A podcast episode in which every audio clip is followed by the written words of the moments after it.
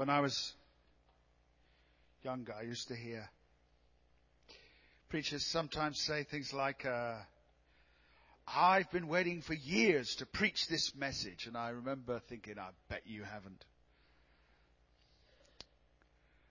But uh, maybe I was a proud fool because I have been waiting for a long time to preach this today. I used to think, well, if you got something, why haven't you preached it before? But now's the time. Matthew 16, verse 13. When Jesus came to the region of Caesarea Philippi, he asked his disciples, Who do people say the Son of Man is? They replied, hmm, Some say John the Baptist. Some say you're John the Baptist. Others say Elijah. And still others, Jeremiah or one of the prophets. But what about you? He asked. Who do you say I am? Simon Peter answered, You are the Christ, the Son of the living God.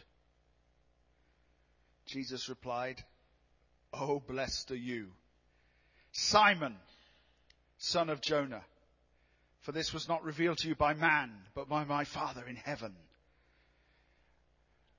And I tell you that you are Peter. And on this rock I'll build my church. And the gates of Hades, the gates of Hades, will not overcome it. I'll give you the keys of the kingdom of heaven. Whatever you bind on earth will be bound in heaven. Whatever you loose on earth will be loosed in heaven. And he warned his disciples not to tell anyone that he was the Christ.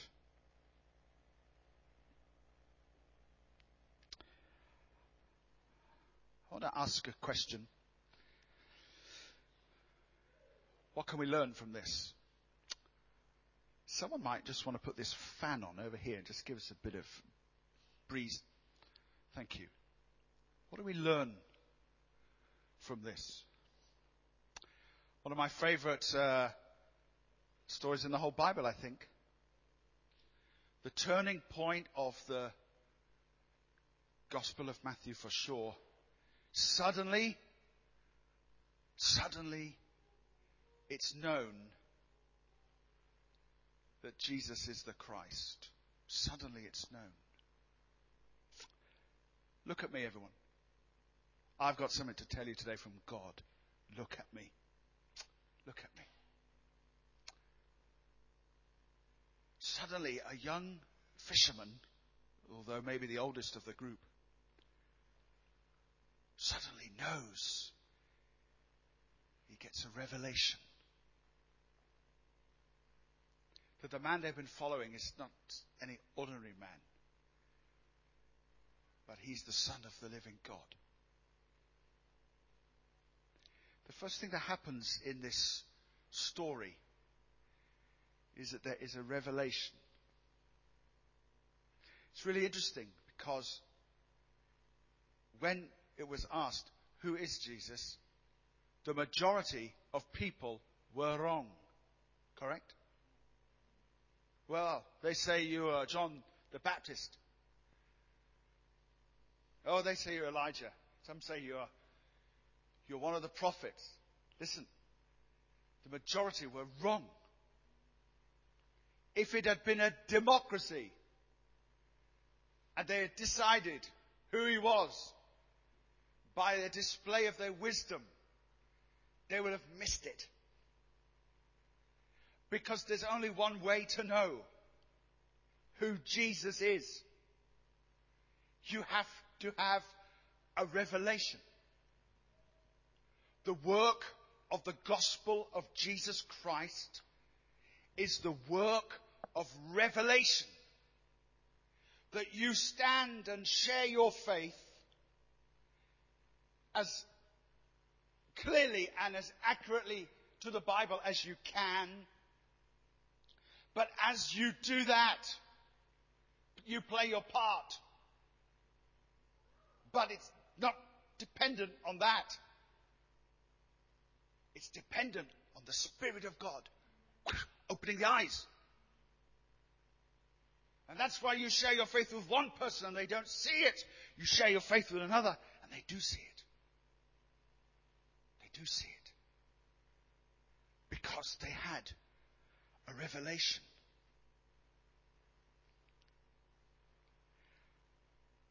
Suddenly, this young man knew something that the other 11 men didn't know. And when we check it out in Luke's Gospel, chapter 9, we find that just before this happened, Jesus was praying, praying for them. So I, I don't want to go over old ground, but let me throw it out. The secret of revelation is prayer. You don't understand something, you should pray that you do. You want to open your Bible and read the Bible, pray a blessing on your reading.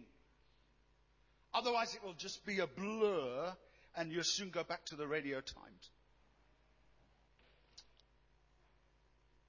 prayer brings revelation.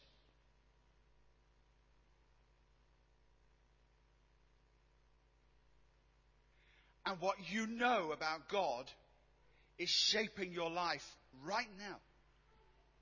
What you know about God is determining the, the, the pattern, the length, and the breadth of your life right now.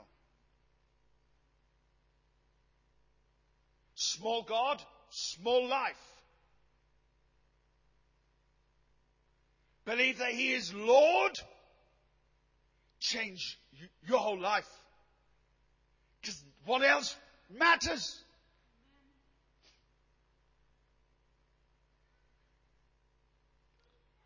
Believe that He is a Sunday God won't, won't change your life. Believe that He is Lord of all and the soon and coming King. Transform your life. Now, we understand that in order for people to become a Christian, they must have a revelation. But I want to tell you as well that even you as a Christian can have a revelation. I wrote some things down on a piece of paper yesterday. I noticed in the Bible that through the Bible, God was showing a bit more of himself and a bit more of himself and a bit more of himself. You ever tried to work out what a jigsaw is? With one piece? Nah, it's not so good. Put some more pieces down, now you see a bit more. Put some more pieces down, now you see a bit more. God wants to give you a jigsaw piece today. Another one. So you might see him a bit more. I noticed in the Bible, as I was just, I made a few notes yesterday. I must be getting a better preacher. I noticed that to Abraham, he was the El Shaddai, the Almighty God. He appeared to Abraham and, and said in Genesis 17 verse 1, I am the Almighty God He says, Walk before me and be thou blameless. To Abraham, he was an almighty God. To Moses, he was the I am. To Israel, he revealed himself as the healer, the Lord, your physician. He revealed himself as the Lord, your banner. On the mountain where Abraham carried his son Isaac, he revealed himself as the Lord who would provide. And each time it's like another piece of the picture was put into place. To Israel in Leviticus 20 verse 8, he was called the sanctifier. To Gideon, he was the Lord your peace. To David, the Lord is my shepherd. To Isaiah, he revealed himself as the Lord of hosts, the God of the armies. To Jeremiah, the Lord our righteousness.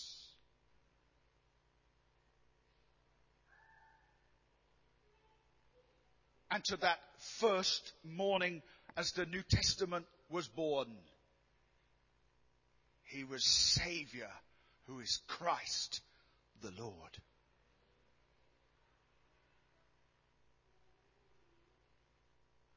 So we understand it's important. We're going to preach the gospel. They must have revelation or they can't see it. Listen, don't you get mad with people when they can't see it.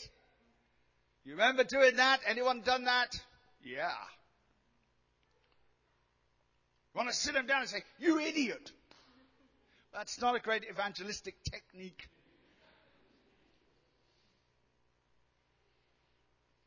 I remember when I first, I was writing an article about this just this week.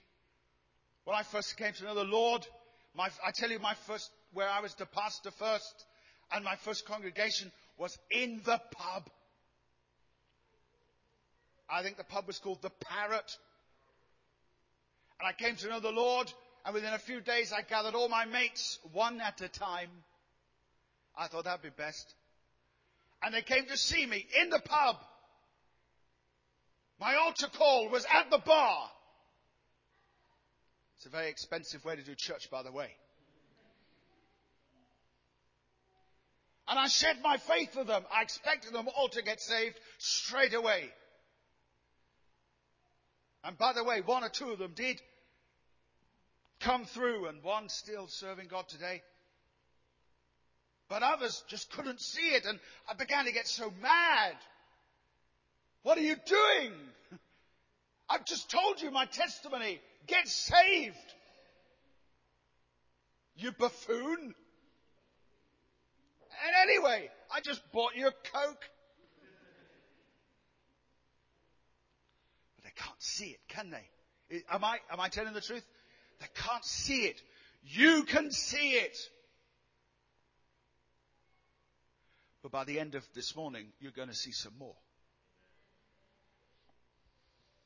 So we must have, we must have revelation. It's vital for mission. It's vital for discipleship. But here's what I wanted to really say. Once there's been a revelation, uh, we have to pray hard. Once there's been a revelation, there must be a realization. I saw something in this passage that blew me away.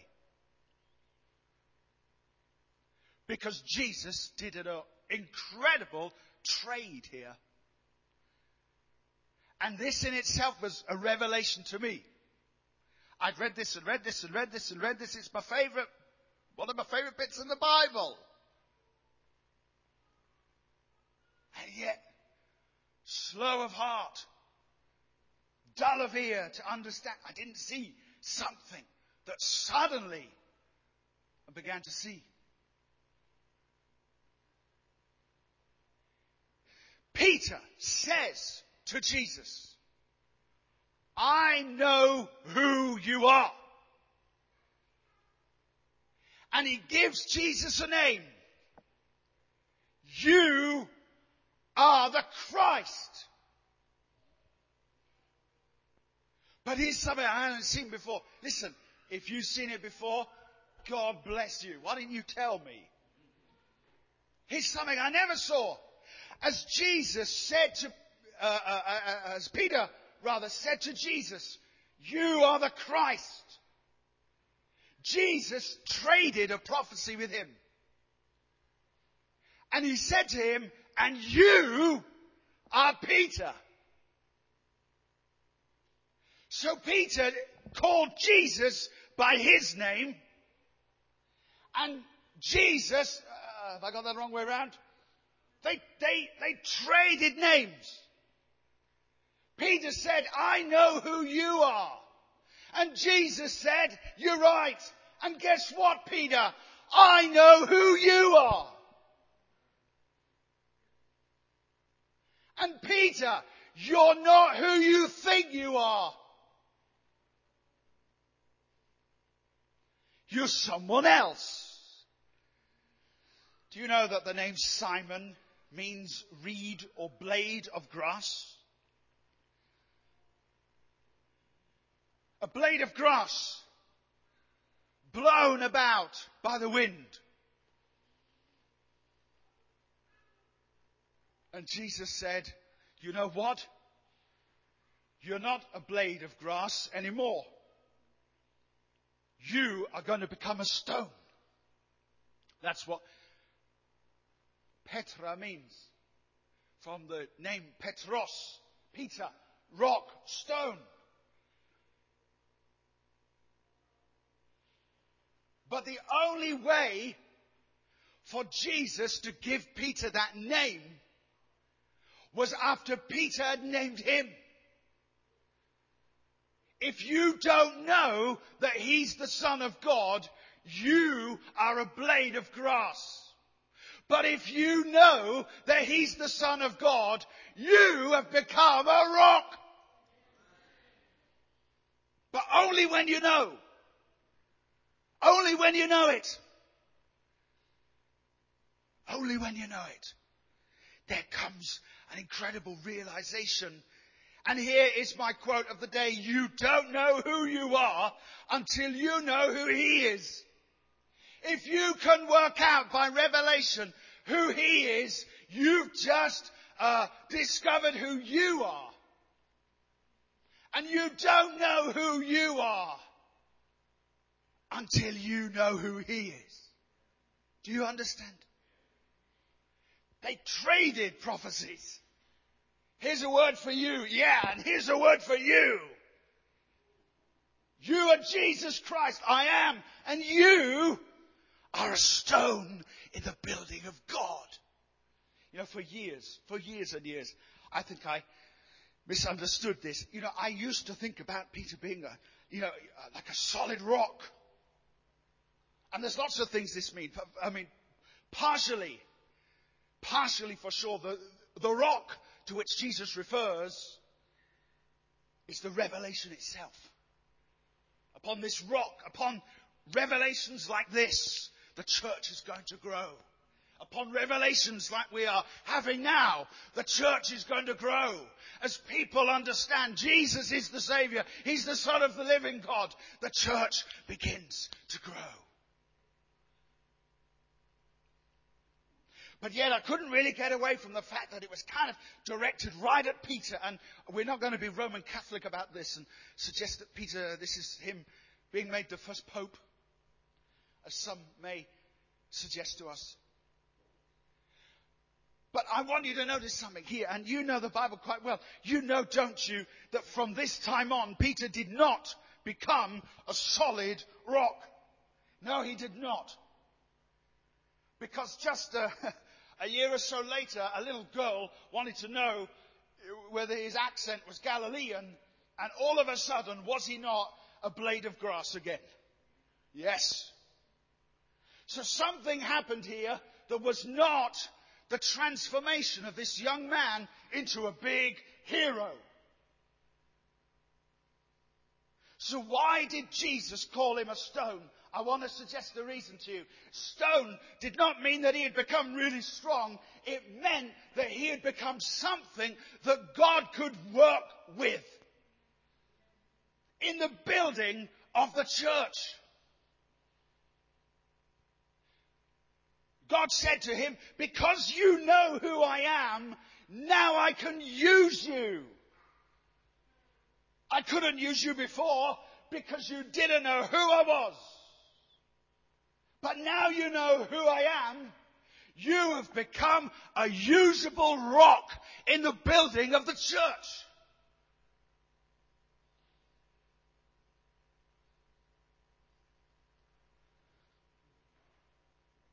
If you have a distorted God, then you have a distorted you. If you know who God is, then you begin to know who you are.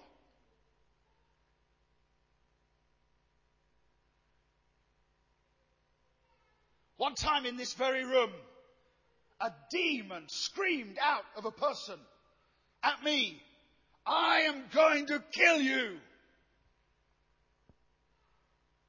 I thought it was hysterical. Did I ring up the intercessors? Pray for me. A demon is going to kill me. No, I did not do that. Because I know who I am. And I know that He is under the soles of my feet. But the young man with me all but hid in the kitchen. And a group of students who were with us at the time and witnessed the occurrence didn't want to come to this church anymore. God bless them. They just not had the revelation of who they are. I'm washed in the blood of Jesus, more than a conqueror. He that is in me is greater than he that is in the world.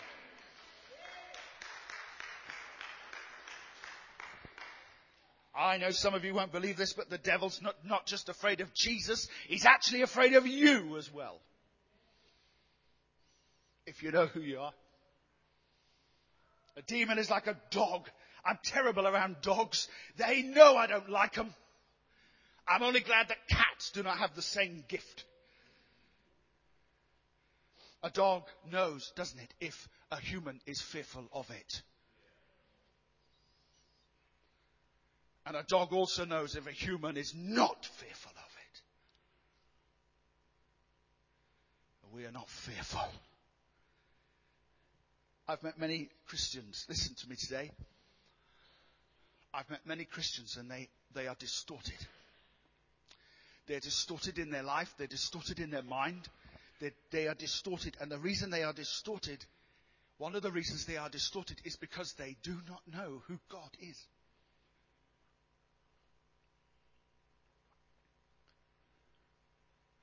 When God said in the second commandment, don't make another God, only have me, he wasn't just talking about wood idols. He was talking about what goes on in our minds. Hello? God said, I don't want to have any other God except me. But many believers have another God other than the one in the Bible. And it's limiting their life.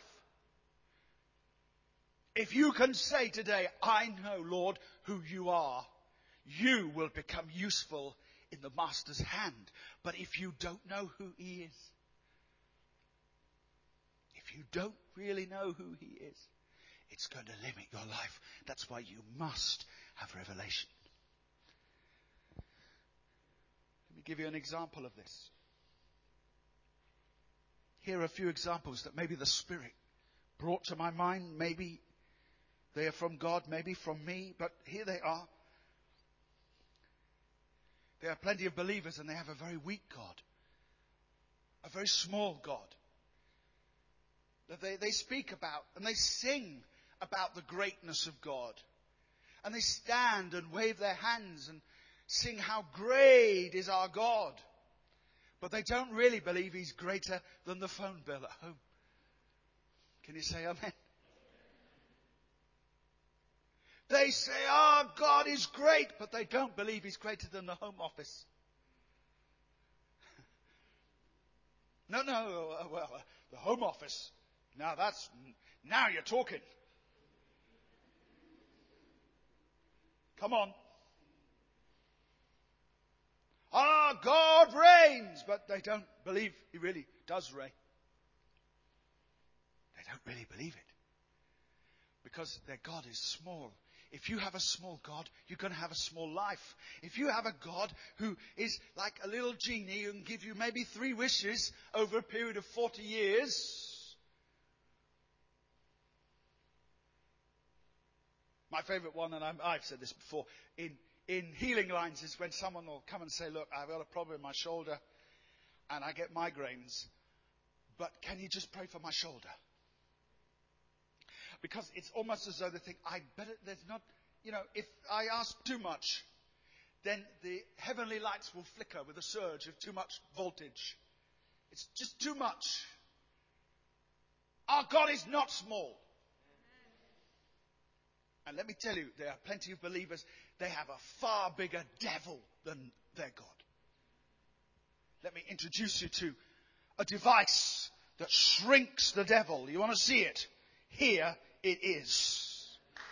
Get this inside you. get this inside you. It, it doesn't happen by buying it from Wesley Owen.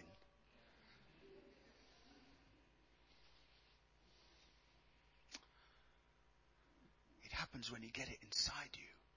When you get it inside you. When you get it inside you. Then all of a sudden the great and powerful devil becomes exactly what he is under the feet of the believer. Because we are in God. So some believers, they have a small God, a weak God. He, he can't really do anything. He can't really do anything. It's like he's inside a cage and the church have to pray him free. Let me tell you, our God is not bound except by the limits of our faith. Some others have what I call a faraway God. A God that's not really close at all. He's the faraway God. When I was a kid, I read a book called The Faraway Tree. And that expression came to me again yesterday.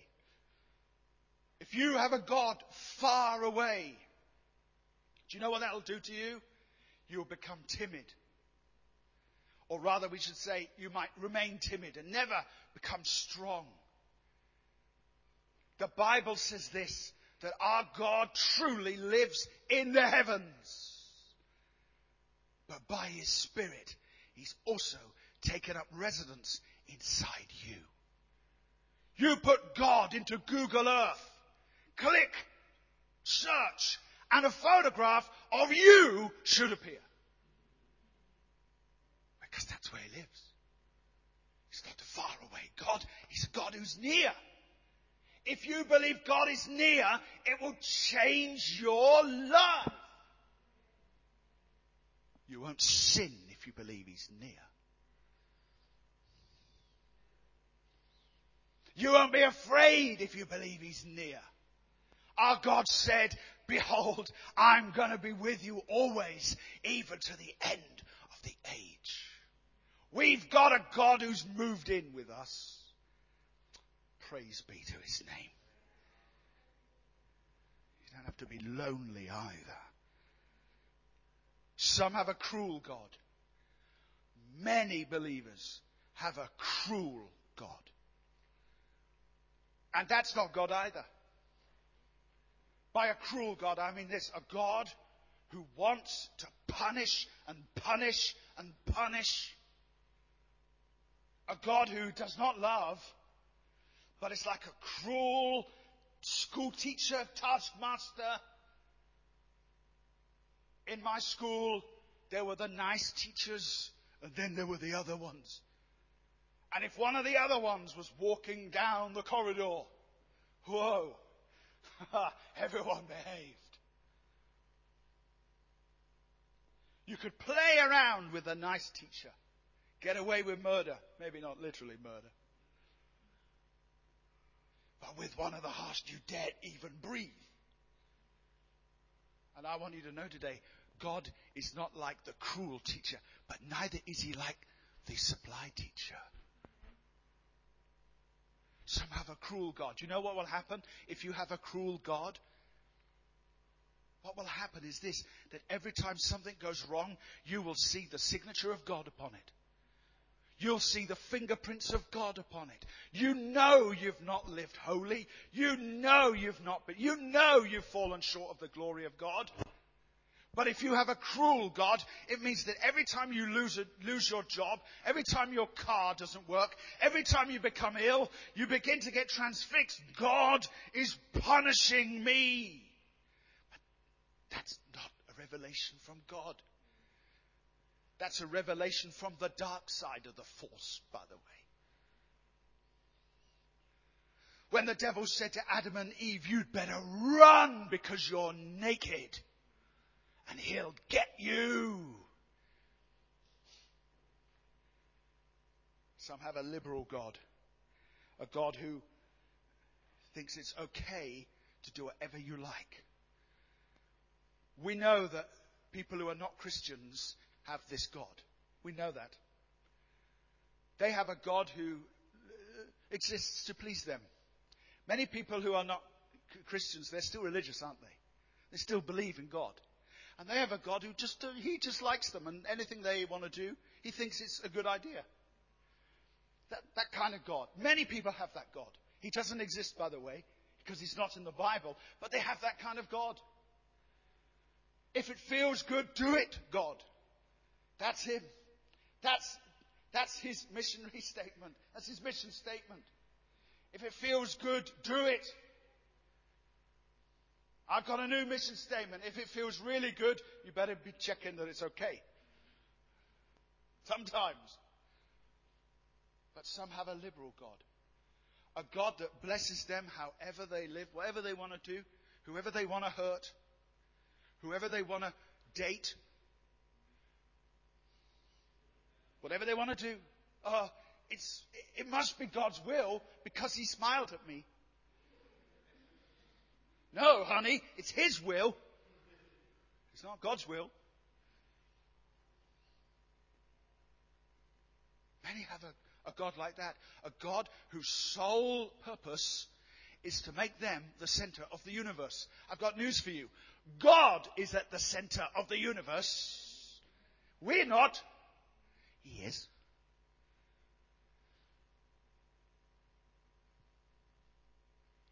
Don't you know that we are the servants of God? He's not our servant. Can you say amen? He's not our servant. But I meet many believers, they, God is their servant. And boy, is God in trouble if he doesn't do exactly what we ask. But there's no such God as that.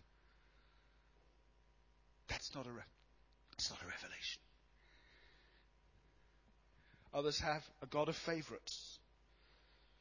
Others have a God who, like Jacob from the book of Genesis, who chose Joseph as his favorite son.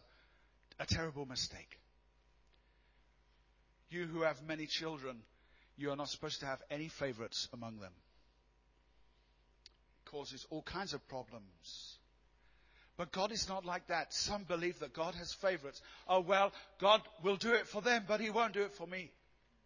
Well, God will do miracles for him, but He's not going to do anything for me.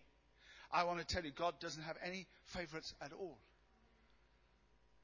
The difference may be that one person truly knows who God is, and because they know who God is, they know who they are. And another person does not know who God is, and no matter how many books they read, no matter how many tapes they listen to, no matter how many confessions they make, no matter how many of the right conferences they go to and get the right person to pray for them, they are not going to be fundamentally changed until their eyes open and they say, Lord, I know who you are.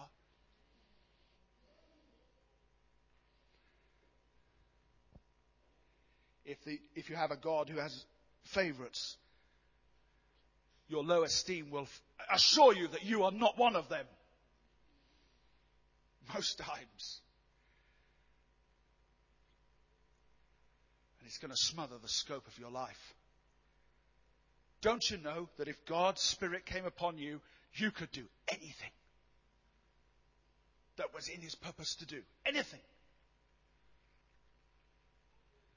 And as a dear brother shared with us just the other day, God has not put you on this planet Earth to do what you want. He's put you on this planet Earth to do what He wants. I want to say that again. God has not put you on planet Earth to do what you want. He's put you on planet Earth to do what He wants. And finally, we have many people who don't see in God a Savior at all. I'm determined with every breath I've got, with every sermon that can ooze out of me, I want to preach Jesus as Savior. Because He is a Savior. He saves His people from their sins. That's the main thing He does. If you backslide, if you turn your back on Him, decide that you'll go back into the world, I want to suggest to you maybe you never understood that he was a savior. Because if I'm drowning in the sea and I can't swim, I'll never let go of the lifeguard who's come to rescue me. If I let go of the lifeguard, it's because I believe I'll be okay. I wonder who your God is. Because if you have the God of the Bible, you're going to become a person of the Bible. You're going to become a believer of the New Testament. I don't mean that you believe the New Testament. I mean you're going to become a believer like the ones in the New Testament. So first there was a revelation. Peter knew who Jesus was. Jesus then batted the ball back with a trade of prophecy and gave him his realization. You are a stone that I can work with now.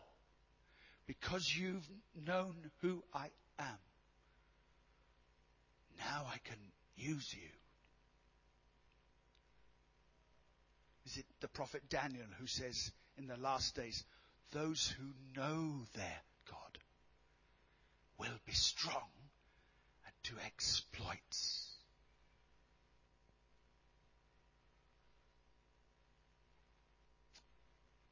Revelation, realization. And then comes the third of our three R's responsibility. Those who truly see the Christ give themselves fully to the building of his church. Here's the final revelation that oozes out of this amazing passage. Peter, because you know who I am, because you recognize me, because the Father has revealed this to you, I'm going to tell you about something that's been hidden, hidden, not been made known before. And he, and he speaks a word that up until that time had never ever been spoken before. It was the word church. It had never been spoken before. Maybe a similar word had been used, like assembly or group or gathering or some such thing. But never before had this word, which in Greek is ecclesia, but Jesus probably spoke in Aramaic and used another word. Never before this word been said before. And when we read it, we think, ah, he's going to build the church. We know what the church is. But they didn't know what the church was. They never heard of the church. Songs of praise wasn't on.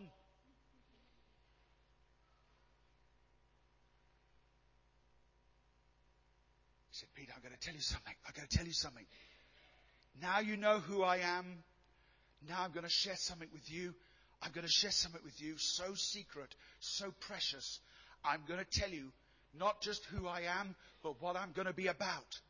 What I'm going to be about and as has become known now for the next 2,000 years, I'm going to build the church.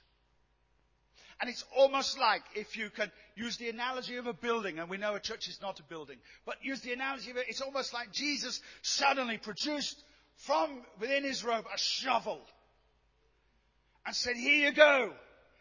We're going to build something, you and me. We're going to build something because you know who I am.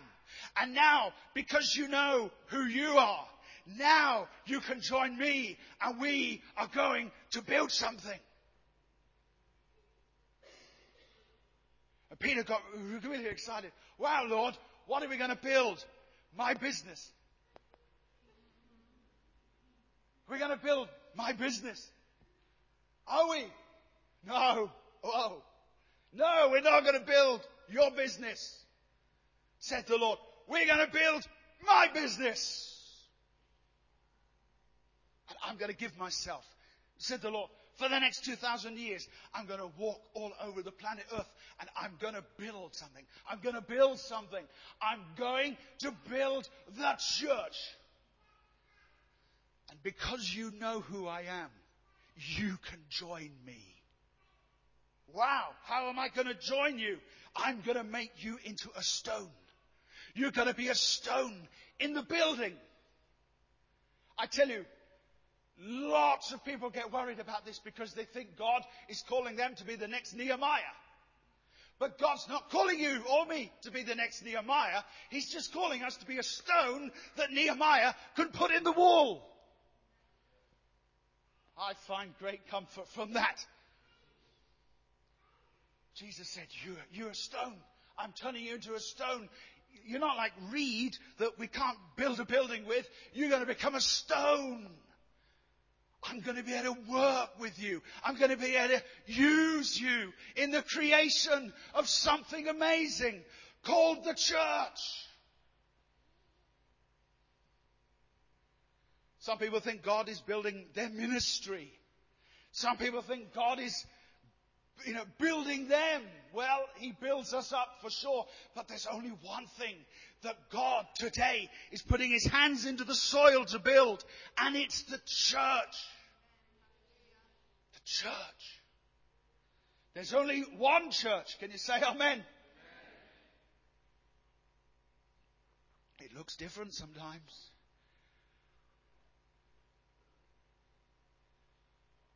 But there's just one church. And if you get a revelation of who He is, and then you get the realization of who you are and who you could be, you won't cycle home and say, Yippee. You'll say, Lord, give me a shovel and let me help. Let me help in the building of your church. There are people who help in the building of the church, but they don't know him, and they certainly don't know who they are. But if you know who he is, and therefore you know who you are and can be, suddenly you become qualified. You become a stone that God can place in His own way into the building that He is constructing. All of the apostles, when they met with the resurrected Jesus, left Him and went and built the church. That's why for years, uh, you know, 10, 20 years, the Gospels weren't even written. They had no time. Let's build the church. Let's build the church. Let's build the church. And they gave their blood to build it. All but one. John, who died at Ephesus. His tomb is there today. But all the others gave their blood to build the church. And if you know who He is, you're going to do the same. You'll do the same. You'll receive that shovel if you forgive this metaphor, but you know what I'm talking about. You'll receive. You'll receive the shovel from the hand of the Lord. And you'll say, Oh, let me play my part, Lord. Take me. I'm a stone. Put me into the building.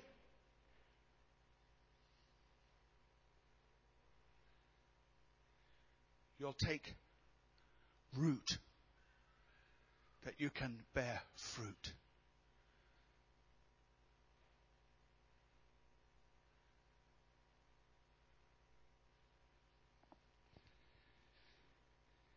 Revelation, realization, responsibility. Revelation, realization, and responsibility.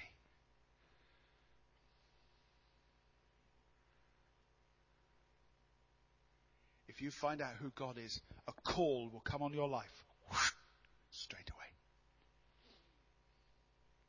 If you begin to discover who you are, a call will come on your life straight away. And you won't need a business card that says apostolic prophet on it.